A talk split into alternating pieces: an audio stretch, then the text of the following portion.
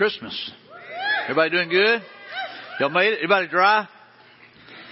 Not, not many of those, but uh, hey, man, we we needed to rain. Obviously, God sent it, so uh, we'll we'll embrace that. But uh, Merry Christmas, man! We're so glad you guys are here. You've uh, you battled through the rain, uh, the clouds, because it's easy to sleep in on a day when it's real cloudy like that and overcast. I mean, I understand, but you guys have pushed through, and so hopefully, prayerfully, you get to uh, have an encounter with uh, God this morning as the people of God. I love it whenever we realize, you know what, that when we come together, there's something that we experience at, corporately that we cannot experience on our own. And uh, some of that was just the worship that we experienced, and just being able to sing songs back to God, and be able to literally just come together, see people, and celebrate what God is doing in their life, and also just learn from them, just draw from them. So, if you got your outlines, take them out. We're going to celebrate grace today, the gift of God's grace, and so we celebrate the gift. You know, a lot of times I think we, we kind of get a, a sore spot whenever we start talking about gifts, and we uh, we we go, you know what? Hey, it's not about the gifts. But I, I would uh, tend to differ with you today. I would say that Christmas really is about the gifts. Maybe not the ones you're thinking about, but Christmas really is about the gifts. It's the gift of Jesus Christ. It's the gift of God's Son. It's the gifts. It's, it's one of the things that makes it special. It's one of the things that kind of sets it apart. Now I know some of you guys, you know, you, you've got your own list of gifts. You know, you, uh, you probably started out, you know, uh, with a list and, uh, you started writing down what you wanted. I remember as a kid, you know, that was the way it was. Christmas was all about what I wanted and what I wanted to receive. I don't know about you, but man, whenever I was going through the store, I said, "Hey, mama, mama, daddy, th- this is what I want right here." You know, and I would show them, "I want one of these," and I'd go, "Hey, and one of these," and that kind of going down, I'd give, "Hey, one of these," and if it was some kind of little car or something, I'd get on top of it. Like I would love to have one of these. I want, I want, I want, you know, one of these. And so I would always let them know what I wanted, and oftentimes you'd make a list. And any guys do that as a kid? Anybody? Yeah. Some of you adults still do it, don't you? Yeah. So, uh, but the thing is, is as an adult, we should be moving away from the want to the looking for the way to bless. And so oftentimes what we do is when we get older, we start realizing, you know what? You know, uh, it really is about giving. It's about giving the gift, not so much about receiving the gift. But as a kid, it's always about receiving. You know, it's like when you get a birthday card, you open it up looking for the cash. You know what I'm saying? I mean, some of y'all still do that as adults. You know, but the thing is, it's it's the gift. You know that you're looking at, and you, you realize, hey, you know what, man? It's a gift. It's a great gift. But what we do is it's go. We have to shift from receiving to giving. And so as an adult, hopefully you know, you finally got to the point where you start looking for, hey, how can I bless someone? How can I give them something? How can I, you know, give them encouragement or how can I give them, you know, maybe just a, a gift or maybe even just meet a need. Maybe, maybe they're struggling and you meet a need. So rather than looking for what you might get out of something, you start looking for what you might be able to give to someone. Now, I don't know if some of you guys have matured to that point. Maybe you're still on the wish list. You're still, hey, I want what I want. And, uh, you know, but Christmas really is about the gifts. And I want us to look at this passage here where we see the wise men bringing gifts. So let's take a look. Jesus was born in Bethlehem in Judea during the reign of King Herod. And about that time, some wise men from eastern lands arrived in Jerusalem, asking, Where is the newborn king of the Jews? We saw his star as it rose, and we have come to worship him. King Herod was deeply disturbed when he heard this and was, uh, as was everyone in Jerusalem. He called a meeting of the leading priests and teachers of religious law and asked, where's the Messiah supposed to be born? In Bethlehem in Judea, they said. For this is what the prophet wrote. And you, O Bethlehem, in the land of Judah, are not the least among the ruling cities of Judah.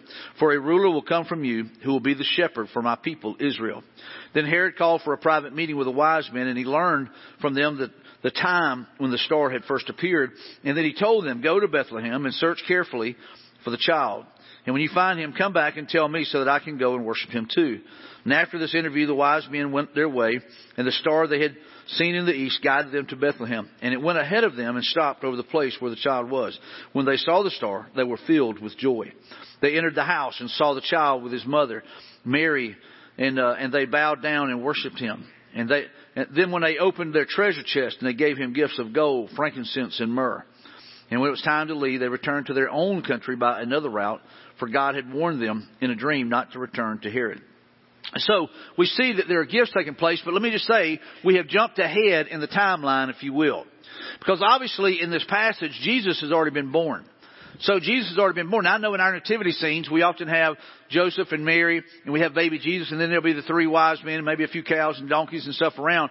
But really the wise men come along later in the story, maybe as much as two years after the birth of Christ. They really don't know when they were there. But here's the thing is, they were seeking, they were searching for the Messiah. They wanted to go and worship Him.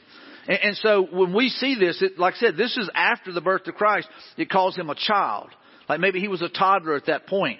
And, and so they're, they, whenever they get there, they come in, they see the baby, they see the child with his, with his mom, and, and they, they fall down and they worship Him. And they bring him gifts. And most of us know the gifts that they brought. They brought gold, frankincense, and myrrh. And so that's the reason that we say, hey, there was three wise men because there was three gifts, but we really don't know how many wise men there were. But the thing is, is they brought these gifts. And so this week I've been reading, you know, just kind of doing some research, you know, what is, what does it say about those, those gifts? And one of the things that it talked about was that gold was a gift that was given to royalty.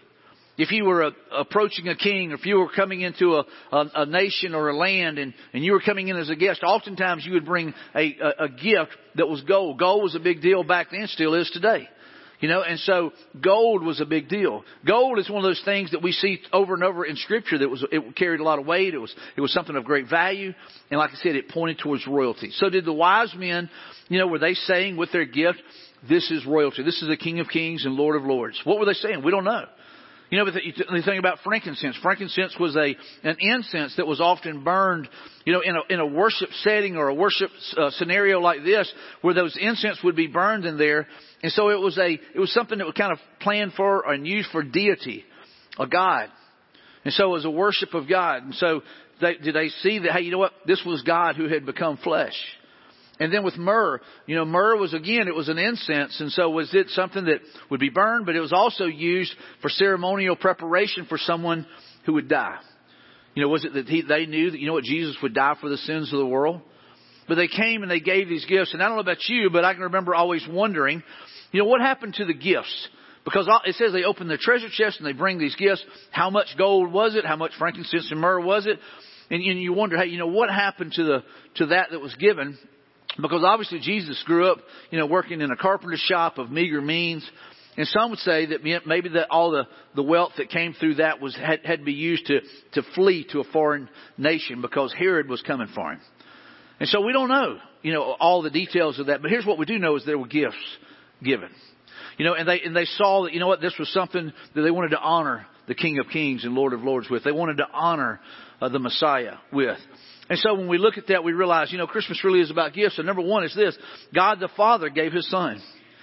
You know, when we get around Christmas time, and I know it's easy to, you know, it's really not about the gifts because you're probably thinking, hey man, I can't afford any gifts. You know, I can't afford to give gifts like everybody else does. And a lot of times what it does is giving gifts brings, you know, it brings a burden. All of a sudden we start carrying this burden around. You know, we spend money we don't have because we're trying to impress someone or we're trying to please our kids. You know, and, and oftentimes what we do is we just, we just kind of pile it on ourselves. And, and we, but we're trying to give gifts. Isn't that what Christmas is about? Not completely, but it is about gifts. And so here's what I want you to understand is that God is the giver of gifts. And so to give gifts, we're being like God who is, who is giving.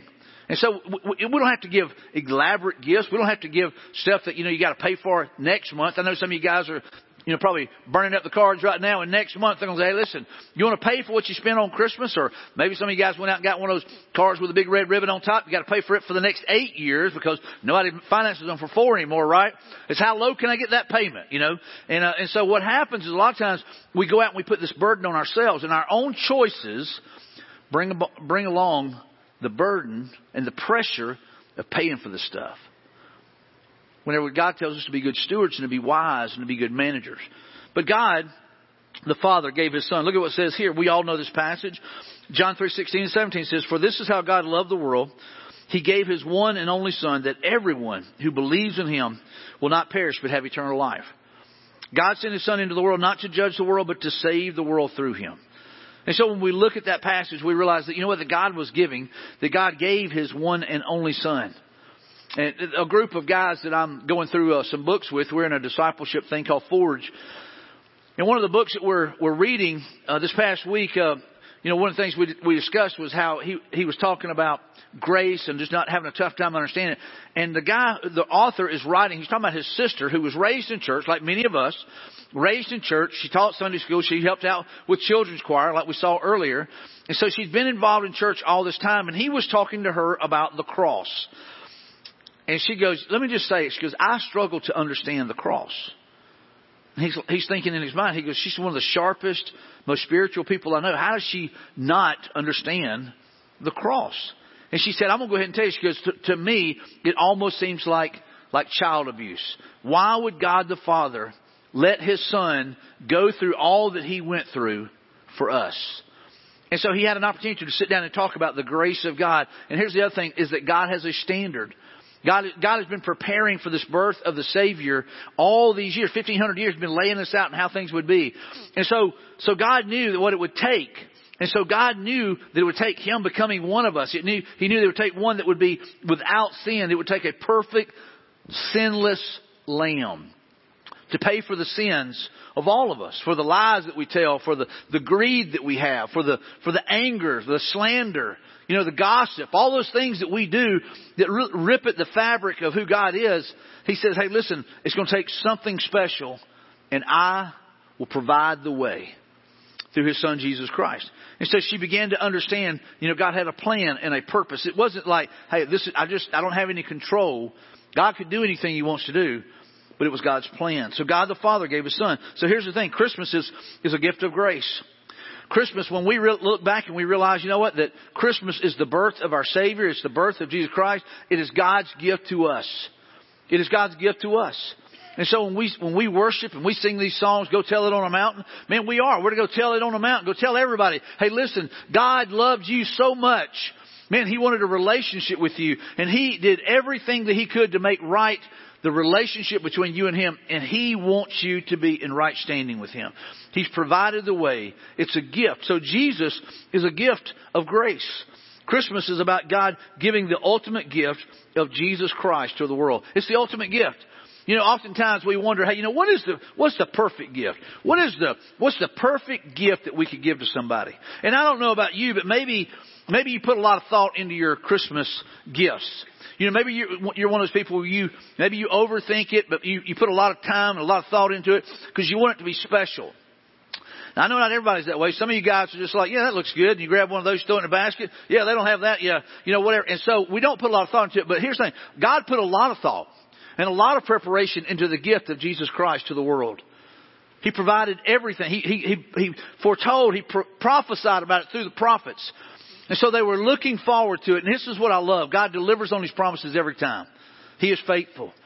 And, and so, you know, we, you see that, they're going, hey, you know what? God has planned this. He's put a lot of thought into this. So we, with our, with our gifts, we ought to put a lot of thought into those gifts.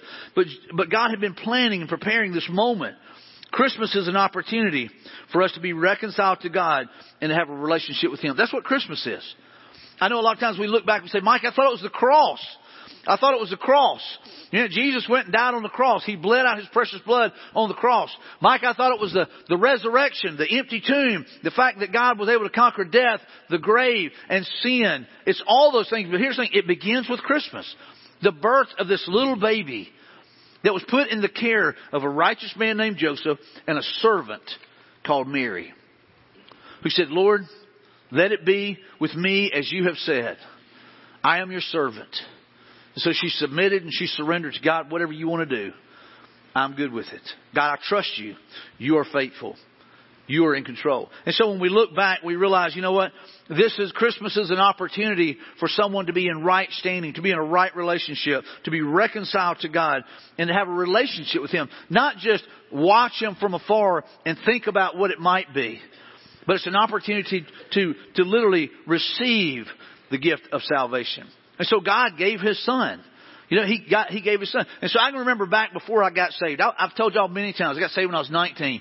But, but leading up to that moment in my life, I often would be in a Sunday school class reading a scripture in a worship service, you know, and, and maybe even reading through the, the message or whatever. And I would think, man, I would love to be in right standing with God. I would love to know that if I breathe my last, that I get to go be with God in heaven. I would love to know those things. Here's the thing. I was in the teaching. I was in the services. I would, I would even go on retreats and stuff like that. But for, for whatever reason, it never made it from my head to my heart what it, what it took to be saved. And so I was constantly thinking, well, I'll just go to church more. I'll read my Bible more. I'll stop doing this or I'll stop doing that and maybe God will accept me. Maybe God will like me enough. Maybe God will allow me to come into His heaven. And I remember, like I said, just always trying to figure out, hey, how do I get to that line? Where's that line at? And it always seemed like it was out of reach, or either it was a long way out of reach because I knew that I was far from being anywhere close to what God was looking for. So, so for me, whenever I finally realized, you know what? It's not what I earn, it's what I receive.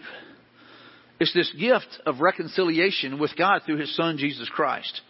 And so whenever I was 19, I finally realized I can't earn it. I can't get there. I won't ever qualify. I realized it's receiving the gift. It's receiving the gift. And so look at this, this last one here. It says Christmas is not a one day thing, but a 365 day thing for God. Christmas is not just one day out of the year. And I know that we live in a, in a culture where our culture is constantly trying to extend that season. You know, it was a time whenever it was after Thanksgiving, then it was the Christmas season.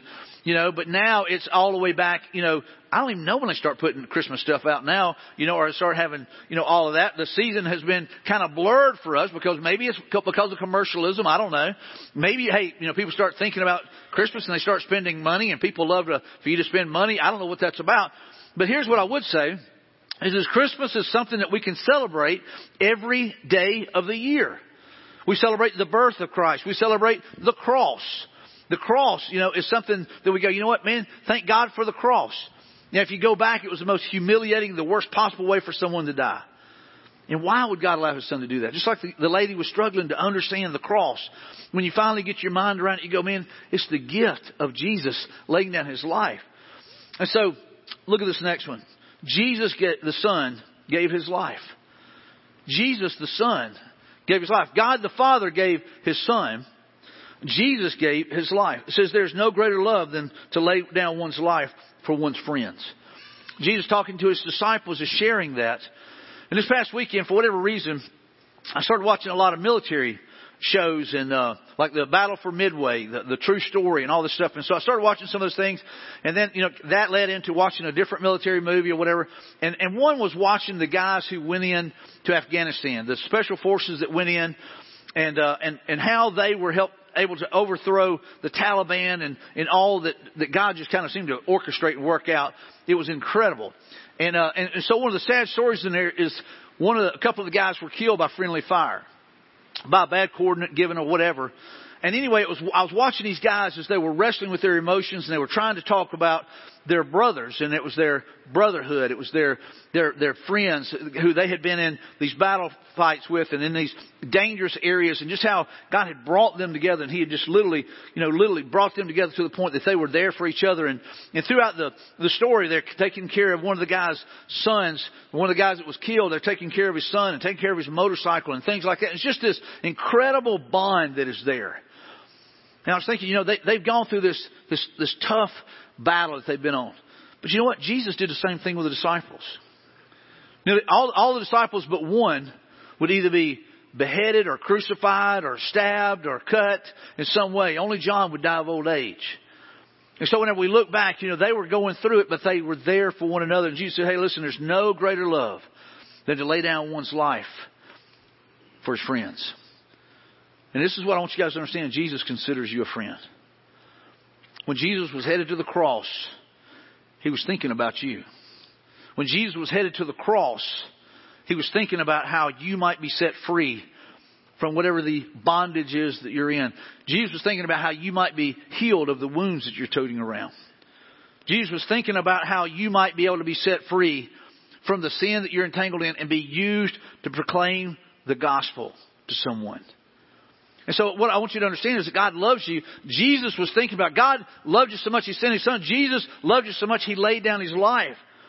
John 15, 13 says, live, live a life filled with love, following the example of Christ. He loved us and offered himself as a sacrifice for us, a pleasing aroma to God.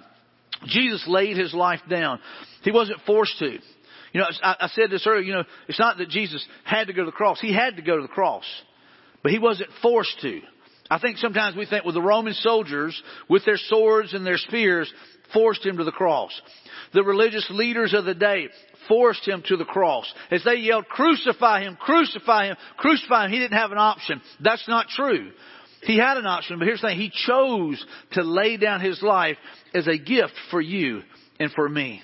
To lay down his life as a one-time sacrifice, perfect, pleasing, an aroma to God that would say, you know what? Things are made right because of what Christ would do. And, and so whenever we look back at that, we realize, you know what? Jesus paid the price for my sins, for my mistakes, for my greed, for my anger, for my lust, whatever it might be. Ephesians 2, 8 and 9 says, God saved you by His grace, that's the gift of grace, by His Son, Jesus Christ, when you believed. And look at what it says, and you can't take credit for this. It is a gift. There's gift again. It is a gift from God. Salvation is not a reward for the good things we have done, so none of us can boast about it. And so understand this, when we are saved, when we believe, when we surrender our life to, to Christ, it's not anything that we have earned. We, it's not like we have finally got there and we can kind of put a, a, a stake down. What we're doing is we're saying, Jesus, here I am. And what he says is, here is eternal life. All we have to do is receive it. If I were to take this gift and, and I said, hey, listen, I want to give this gift to someone, and someone says, and I ask them to come forward, and I say, hey, listen, this is what I need you to do. And I give them a list of things they need to do. It's no longer a gift. They're earning it. But if I just, if, if I say, hey, listen, here's a gift, and I give it to someone, then it's a gift. They don't have to do anything. They just, all they have to do is what? Receive it. And so what God is telling to you and to me, hey, quit trying to earn your salvation. You never will. Just receive salvation through faith in what Christ has done. He has provided the way of salvation. Look at what it says here in Romans 6:23. For the wages of sin is death, but the free gift of God is eternal life through Christ Jesus our Lord. How many of you guys like free stuff? Raise your hand if you like free stuff. Everybody raise your hand because you know you're lying if you don't. Man, everybody likes free stuff. How many of you guys go to conferences and you collect all the free pens? Raise your hand. All right, some of you guys telling the truth. All right, do you get like if they got a coffee mug? Do you get a coffee mug? Raise your hand. Why do you need that? Do you need more pens at your house? Most of us don't. Most of y'all guys, y'all take home all the journey pens, so you got plenty of them at your house, right? So you got plenty of them at your house. They're in your cars, they're in your house. You know, so here's the thing. You got plenty of pens, but you're going around, you want free stuff. You want free stuff. We all do. You know, you can you can be walking around, man. They have candy, and you're like, you don't get candy. You, you have a mouthful of cavities, but you still gonna get that candy because what? It's free, right? Halloween, your kids, you probably eat more of the candy than your kids are. You may not even have teeth, man, but you're gonna get that candy because it's free. You suck on it, I guess. But here's the thing: is what we do is we want free. So God knew your nature. He knew my nature. Let me read it again. For the wages of sin is death, but the free gift of God is eternal life through Christ Jesus our Lord. Now let's back up to for the wages of sin. For the wages of sin, so the payment, the, like in other words, if you have worked, you have earned your wages. Hopefully you guys worked hard this week. I know it's Christmas. A lot of times people are checking out. You know, they're not doing their job. But hopefully you have earned your wages. So your wages are the payment that you receive for the work that you've done, right? And if you've done a really good job, you got, you got paid your wages. So we understand that when we read that, it says for the wages of sin, the payment of sin is death. Now I don't know if we always understand that, but here's the thing. So the payment for the sins that I've committed and that you've committed, whether it's lying, cheating, lust, whatever it might be, anger, slander, gossip, you know, whatever it might be, the payment for that is death. So everybody in this room will one day, we will breathe our last breath. We will breathe our last physical breath. I mean, it's just, it's part of life. I mean, it's what's going to happen. You're going to breathe your last at some point. Unless Jesus steps out on a cloud and He calls the church home, then that's the only way we miss that. But physiologically and physically, we will breathe our last and we will close our eyes and we will pass from this life to the next. It's just, that's, that's, that's life. Somebody will do it today. Somebody will do it tomorrow. So we'll breathe our last. And so the payment for the sin of the world is that this body will not last forever. But it'll shut down. It'll close its eyes and it'll be done. Now for the believer who has put his faith in Christ, That is not a final destination, but you're given a new body in the presence of a holy God. And so you're able to hear, welcome my good and faithful servant, enter in to the very presence of God. So there's a physical death, and here's the second thing. There is a spiritual death. The spiritual death is separation from God. Spiritual death is, you know, hey, to be in the presence of God is to be filled with life. God is love. God is life. God is light. And so here's the thing is whenever we are in the presence of God, we are filled with that. But to be apart from God, to be separated from God is a spiritual death in a place called hell where I, I remember growing up hearing guys say, you know, man, I'll probably go to hell, but I'm to be down there with all my buddies. And I'm like, that's not the way it works, bud. You know, it's not like a party down there. If you read scripture, Jesus talked more about hell than he talked about heaven because he didn't want anybody to go there and experience that because hell is total separation from God, which is spiritual death. You're, you're by yourself. You're in total torment for the rest of your life. Who would want to go there? Only the ignorant. Those who don't know what God has already said. And, and so when we look at that, we go, you know what? Jesus has made a way. So when it says, for the wages of sin is death, in other words, the payment for my sin is a physical death and a spiritual death. But listen to it again. But, but, the free gift of God is eternal life through Christ Jesus our Lord. That is, that's good news. It's a gift.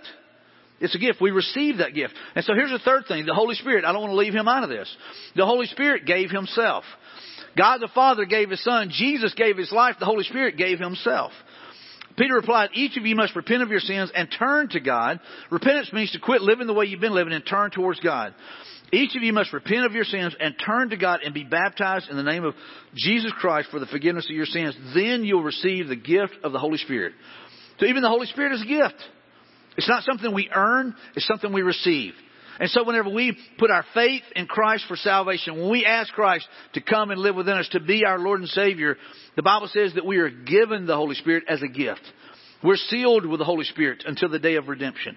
And so the Holy Spirit enters into this, this fleshly body in the place of the soul, the heart, and begins to give guidance, begins to give comfort, to get, get, begins to give counsel, and even praise for me when I don't know how to pray.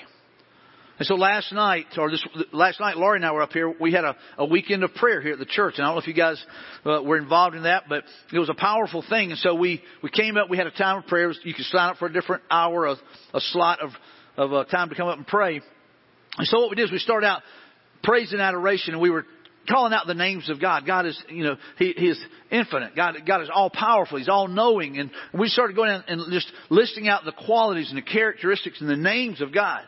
And then we move to a time of confession where we ask the Holy Spirit who lives within us to illuminate and to show us those areas of our life that are not honoring God. And one of the questions that was asked was, hey, are your hobbies and your career and your, and, and your friends or your family getting more attention and more focus than Jesus? And so it's pretty convicting. Because you have to ask, you know, Jesus, am I giving you the full focus? Am I really leading my life in a way that you're the Lord of my life? And, and, and so what we did is we, we were asking, Holy Spirit, will you search me? Will you show me the areas of my life I need to confess, that I need to die to, that I need to repent of, as Peter is saying here? That I need to turn away from? I need to quit doing? And so we asked the Holy Spirit to search us. And so here's what I love. The Holy Spirit will illuminate those areas of our life and He'll sometimes use God's Word to show you, say, hey listen, this is still sin in your, in your life. You need to confess this. You need to die to this. God wants to move and He wants to heal in this area of your life. Sometimes the Holy Spirit will reveal the wounds that we're toting around. Some of you guys are toting wounds right now from years past. Some of you are having a tough time with Christmas this year. Maybe there's a loved one that has passed away in this, this past year and you're looking at Christmas and you say, man, I just can't have any real joy. And God is saying, hey, listen, I am with you. I'll walk with you through this. I'll heal those wounds. And I want you to lean into the promises that I've already given you, that I'll never leave you nor forsake you. Here's the thing, if they're a believer, you'll see them again one day. And so you have to lean into those promises and know, you know what, God, you got me. God, I trust you. The Holy Spirit will lead you to do those things. And when you don't even know how to pray, this is what I love. It says that the Holy Spirit prays for us, intercedes for us when we don't even know how to pray. There's times I may be going through a dark valley. There's times I may be going through a tough week. But you know what? And I don't even really know how to pray, but the Holy Spirit is praying for me. He's interceding for me. He is literally going to God the Father and say, hey, Lord, just bless him. God, give him wisdom, give him strength, give him what he needs. And I'm telling you, he does the same thing for you. And so the Holy Spirit gave himself. Ephesians 4:30 says, "And do not bring sorrow to God's Holy Spirit by the way you live." It says, "Remember he has identified you as his own, guaranteeing that you will be saved on the day of redemption." Guaranteeing. You know, we, a lot of times people go through life going, boy, I hope I'm saved. I hope I get into heaven. You don't have to hope. You can know. It's a guarantee. And here's the thing, you know, we all like money back guarantees, don't we? I mean, there's been a couple things that I've bought and I'm like, hey, what's the warranty on that? What's the guarantee on that? If it's a 100% guarantee you can get your money back, that's not a bad deal. Well, what God says right here, listen, if you, if you will accept the gift, if you'll receive the gift of salvation, I'll place within you my very presence. I'll place the Holy Spirit within you as a deposit, as a guarantee, seal it so that you will know until the day of redemption, you know what, you're mine. You're part of my family. You're a child of God. You, you, when you breathe your last, you will enter into heaven. You won't have to worry about hell. That's been taken care of. Hell's been defeated for you. Your salvation has been secured. And so we get that through the Holy Spirit. So the question that we ask, or we should ask, is what can we give as a gift? What can we give as a gift? I don't know about you, but whenever, you know, you're doing, going to a party or you're going to see somebody that you're supposed to get a gift for them, y'all ever ask, hey, what should I get as a gift? I know I do. I remember years ago, y'all remember the white elephant, uh, Christmas gift deal? I think is what it was called. Then it became Dirty Santa and all that kind of stuff. And so I don't know what tech it's called now. But anyway, first time I ever went to anything like that, the church where I was working was doing one for the staff. And so I asked him, Laura, like, what, what is a white elephant gift? And she goes, I don't know. And I said, is it like a gag gift? Like a, like a joke? And she goes, I, I really don't know. So I took a radio that I had taken out of her car that didn't work and I put it in a box and I wrapped it up. And I thought, hey, I'll give this to somebody, you know, uh, kind of as a joke. And so I get there and I had missed the premise of that whole deal, I think, because everybody else had some pretty nice gifts. And I'm looking at Laura's like, all right, I missed this by a mile. I wish I would have asked, hey, what do I need to bring as a gift? To somebody that was at that party other than my wife. You know what I'm saying? I mean, somebody that knew what that was about. So I blew it. And so there's times, you know, you ask, hey, what, what do we wear to that party? What do we bring? You know, cause you don't want to get there and feel like, ooh, we missed it. Alright, so let me just say this. When it comes to the gift that God offers to us, what can we give? What can we give to the God who has everything? What can we give to the one who has paid for everything? What can we do and what can we give that would make a difference? And I would just say the first one is this, we give him our heart. We give him our heart. We can give our heart. And really, to be honest with you, if we give Him our heart, it really encompasses everything else. I'm going to give you the rest of these, but I'm just saying, if we give Him our heart, we're giving Him the core of who we are, where the Holy Spirit goes to dwell. we give Him our heart, it's got our thoughts. If we give Him our heart, it's got our actions. If we give Him our heart, it's got our life. And so if we give God our very heart, He has us all. And, and, and so we give him our heart. So one of the things that we do is when we ask Christ, you know, if you were to ask some of these kids that were standing up here earlier, hey, you know, you know, where's Jesus? Some of them that have asked Christ to come into their life would say, He's in my heart. He lives right here. You know what? And there's truth in that child. Let me ask you, does Jesus live in your heart? Is Jesus taking up residence in your heart? Have you given Him the gift of your heart? Look at the next one there. We can give Him our gifts. You might think, gifts. Are you talking about like this, Mike? No, I'm talking about like singing. I'm talking about like teaching. I'm talking about like mercy. I'm talking about like hospitality, the spiritual gifts. Here's what I love about this. When, when we give our life to Christ, when we receive the gift of salvation, He gives us spiritual gifts. And some people have the gift of teaching, so they teach. Some people have the spiritual gift of giving, so they give, and they know how to make money, and they give way above what anybody else would be able to give. Some have the gift of mercy, so they care for those that no one else wants to care for. And so God has given you gifts. He's given you a gift of craftsmanship. Maybe you're able to build things and make things to help build up the body of Christ. You've given you the, the gift of hospitality. You love to prepare meals for people. And so you use your gifts to make a difference. And so one of the things that we could do is we could give we could give God our gifts and say, God, you gave these gifts to me. I want to give them back, or either I want to give them to your people. I want to give them to the people. You gave them to me. I want to give them to your people. Therefore, God, you receive the glory and the honor. Look at the next one. We can give our time. Our time. You know, t- time is precious, right? You know, how do you tell your kids how do you spell love? It's T-I-M-E, time with them. And most of you guys in here, you're worried about your time. Some of you guys, if I go a little bit long, you start looking at your watch going, hey, he's out of time. You know, he's gone over the time limit or whatever. And so if you go to a, a, a restaurant, if your food is not there within a certain amount of time, you start getting bent out of shape and cranky and then all of a sudden you start going, hey, the tip's going down. Now, you know, I, I understand. So here's what, what we say is our time is precious to us. So what if we give God some time? What if we give him the time? What if we give him just a few minutes each morning? What if we give him some time to come up and spend an hour in prayer? When the church does a weekend of prayer, what if we were to give an hour to go up and read through scripture and sing songs and, and maybe pray, confess the sin that's in our heart? Maybe we give our, some time to go down and feed a, at a homeless shelter. Maybe take a couple of hours Maybe we go help a neighbor who's in need. Maybe we go cut their grass or we take their garbage can up because it's raining. You know, maybe, maybe we do something like we go to the nursing home because, you know, right now around this time of the year, everybody wants to go to the nursing home, but there's about 10 to 11 months out of the year that nobody ever really wants to go to the nursing home. And you go in and you use the time that you've been given to maybe do a manicure. Maybe you paint a lady's fingernails, hasn't had one in a while. Or maybe you sing songs with some people that they haven't heard anybody sing in a while. Or maybe you just go up there and you read a book to them or you read something to them. Maybe you go up and just talk. You just sit down and you just sit there for a couple of hours and you just talk with people who people have kind of moved on and left behind. And maybe you don't talk at all. Maybe just listen.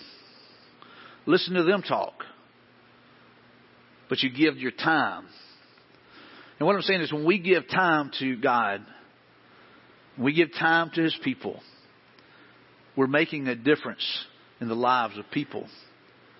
Maybe take the time to invite someone to one of the services. Maybe take the time to invite someone to church. Maybe you take the time to share what God is doing in your life. You take the time to give thanks. So we can give Him our time. We can give our talents. You might say, well, you've already covered that. You talk about gifts, but here's the thing. Some of you guys are just, you have talents. There's talents that you've been given. There's abilities that you've been given. Maybe it's to do things or to make things or create things. You just got an incredible ability to do those things. Use those talents to honor God, to point towards Him. You know, maybe it's writing songs, maybe it's making cakes. You know, it could be anything. But you use those talents. You know, I think about guys who work for Carpenters for Christ who go and build houses. Build houses for people that can't afford to have a house. But they use the ability, their craftsmanship to literally put up walls and to put roofs on and run plumbing because they want to share the love of Christ through their what? Their talents. And then here's another, we can give our energy. We give our energy. I almost put passion there, but I would say it's both. Because, you know, we live in a football crazy culture here where, you know, there's incredible passion and energy that is spent on a game that does not really matter in the grand scheme of things, that has no eternal impact. Other than that, there's some young men who literally have taken that platform and they've used it to share the gospel, which does impact eternity. But here's the thing, we, we put so much energy and passion in trying to get to certain games and, and to get into these big facilities so that we can get in there and we can root for our team. But we don't give Jesus nearly that much energy, nearly that much passion, or the kingdom of God that much passion. And so what we do is we will sacrifice, we will go fight through crowds, we'll even argue with the opposing teams, but there's no passion when it comes to the kingdom of God in our lives. And so I would say that we one of the greatest gifts that we could give is the same passion and intensity and energy that we put towards baseball or football or soccer or whatever sport you might think of. You say, you know what? I want that same energy. I want that same passion to be shown towards the things of God, the things that last forever. And so instead of being so passive when it comes to the church, and say, you know what, God, I want to be passionate about what you do. You know, I, I had someone ask me this past week about the big give. I said the first Sunday we had forty-three thousand dollars come in. Man, that was a celebration. So I asked Karen the other day. I said, "Hey, listen, what's come in for the big give since then?" She said about two thousand dollars. And I'm like, "So we're at like forty-five thousand? And uh, and she said, "Yeah." So I was telling him. He goes, "Man, I was hoping we were going to be like at eighty or ninety thousand. Me, me too." I said, "But what I did do is I asked the people. I said, "Hey, you know, I want you to be obedient to what God has told you to do." And so there's that part of me. I'm going, "All right, God, were we obedient as a church? Or are we generous as a church? Are we not?" Willing to give sacrificially for the kingdom? Are we willing to give sacrificially for missions? Or are we that greedy as a church? Or did we just miss you? And so here we are, you know, 17, 15,000, whatever behind what we did last year. And that's not a guilt trip, but I'm just going, God, did we miss you? Did, did we, is our energy, is our passion, is our focus on other things? We're in a, listen, we're in a culture where we constantly hear, hey, it's the best the economy has been in years, the lowest employment rate in years, but yet the lowest offering that we've given in years. I'm sitting there going, that doesn't add up. And so are we giving God the same focus and attention and, pa- and capacity of, of, of energy that we have? And here's the last one. I think this one hits it all as well. We got, can we give our, our, God our best? We can give our best. Sometimes I feel like the, the kingdom and God gets leftovers. And listen, He gave you His very best. He gave you His one and only Son. Every parent in here, think about that for a minute. If you only had one child, would you lay down their life so that these people might live? But God gave His Son Jesus. He let Him go to a cross. He let Him go through a beating and a flogging to fulfill what He had laid out as the requirement. Because He gave you His very best. He gave you the best that He had. He gave you His one and only Son. He let Him go and lay down His life on a cross for your sins, for your lies, for your greediness. Whatever it might be. But here's the thing is, He gave His best. Can we not give Him our best? Next steps for me today. And like I said, it goes back to the heart. Give it all to God. Maybe today, there's some of you in this room, you say, you know what, I've been toting this around, I've been hanging on this, I've been trying to get this. You just give it all to God. Say, God, I'll give you everything. I'll give you my life. I'll give you my, my heart. I'll give you everything. And then the last one says, receive His grace and forgiveness today. Receive it. Don't try to earn it. Don't say, you know what, hey, I'm going to do more. I'm going to work harder. But just receive. Receive God's gift of grace. Receive the gift of salvation. Receive Jesus Christ by faith. Receive. Don't try to earn it. Don't, don't embarrass God by trying to work your way there. Just say, I receive. Receive this great gift. God, thank you for thinking of me. God, thank you for putting so much thought into how you might be able to pursue me and save me. There's something I want every person in this room to understand today. Jesus loves you. Man, God loves you. The Holy Spirit loves you. He wants a relationship with you. He doesn't want you to go another day, you know, trying to do it on your own or trying to earn salvation. He wants you to receive Him. God loves you. He's crazy about you. He's crazy about you. He wants a relationship with you. He, he wants to walk with you. That, those things that you're worried about and you're anxious about and you're fretting about, He said, hey, listen, I'll take care of that. Just give it to me. But He, He loves you. He wants a relationship with you. Every one of you. He wants to be able to literally comfort you at night whenever you're laying there and you're so anxious that you can't sleep and all you can do is stare at the, the ceiling. He said, man, I just want you to be able to rest. Come to me. He says, for my yoke is light. And he'll give you what? Rest. And too often, we just won't receive the gift that he's offering. That God has been offering to you. He wants you to receive his son, Jesus. Quit trying to earn it. Just receive it. I want to ask you just to bow your heads and close your eyes. And maybe there's some of you in this room. Maybe, there's somebody here today. That, man, you've been trying to earn salvation. You've been trying to get there. And it's always out of reach. But today, I want to encourage you to receive Jesus Christ. To receive Him. Just say, Jesus, I want to ask you to come and live within me. I want to ask you to forgive me for the sins I've committed. Jesus, I want to ask you to change my life, to heal me, to reconcile me to God the Father. Let me walk you through a simple prayer. It goes like this. Says, Jesus, I confess to you that I'm a sinner. He already knows all the sins you've committed. So just say, Jesus, I confess I'm a liar. I'm a cheat. I'm greedy. I'm lustful.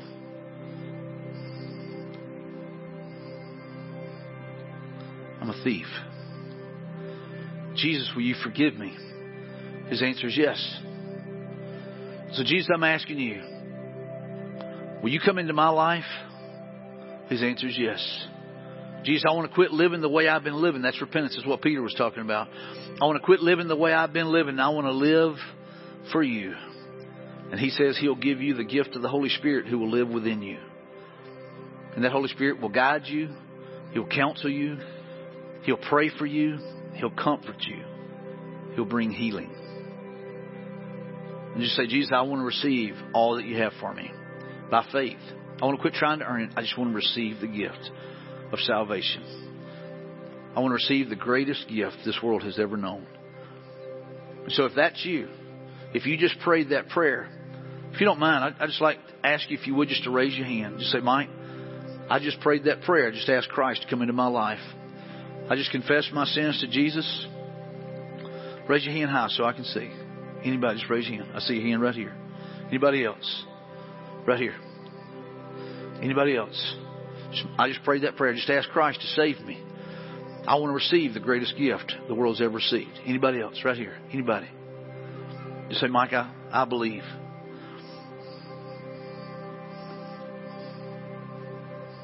Thank you. There's two in this room that raised their hand for salvation. I want to ask everybody else to keep their heads bowed and eyes closed. But I want to ask you if you raised your hand to look up here at me. I just want you to understand by faith you're saved, nothing more. It's not anything you have to do to earn it. It's just receiving that gift. It's by faith. And I know that's life changing. Here's the thing. You are His child. You're adopted into His family. And I'm just telling you, He loves you, man. He loves you with a love you can't imagine. He wants to work in you. He wants to work through you to do great and mighty things. It's just surrendering. Saying, Lord, here I am. Use me. And I promise you, He will. You believe that? You believe that, it's by faith that we're saved. We can't earn it. We can't, you know, and here's the thing. He wants that relationship with you. He wants to walk with you. Wants to experience life with you. There's two that had the courage to raise a hand, and maybe some of you that haven't raised your hand. But I want to tell you this. Jesus was the greatest gift. And if you've made that decision today, these two here, if you raised your hand, there's a room in the back. We'd love to pray with you, be able to put a gift in your hand called a Bible. It's a new believer's Bible. Something powerful about that Bible. I wish I'd had one when I got saved. It helps you to understand God's Word a little, a little more clearly than some of the other ones do. But there may be others in here that, man, you're still wrestling with that. Just receive God's greatest gift of salvation. We had four people put their faith in Christ uh, in the first service, and we've had two in here. If you guys would, let's just give them a warm welcome to the to the body of Christ. Welcome to the body of Christ. Welcome to the family of God. Isn't that awesome? On Christmas, just think about that. Right here at the Christmas season, they received eternal life, the greatest gift that any man will ever receive. That's powerful. Let's pray. Father, I thank you for today. God, I thank you for salvation for these six today.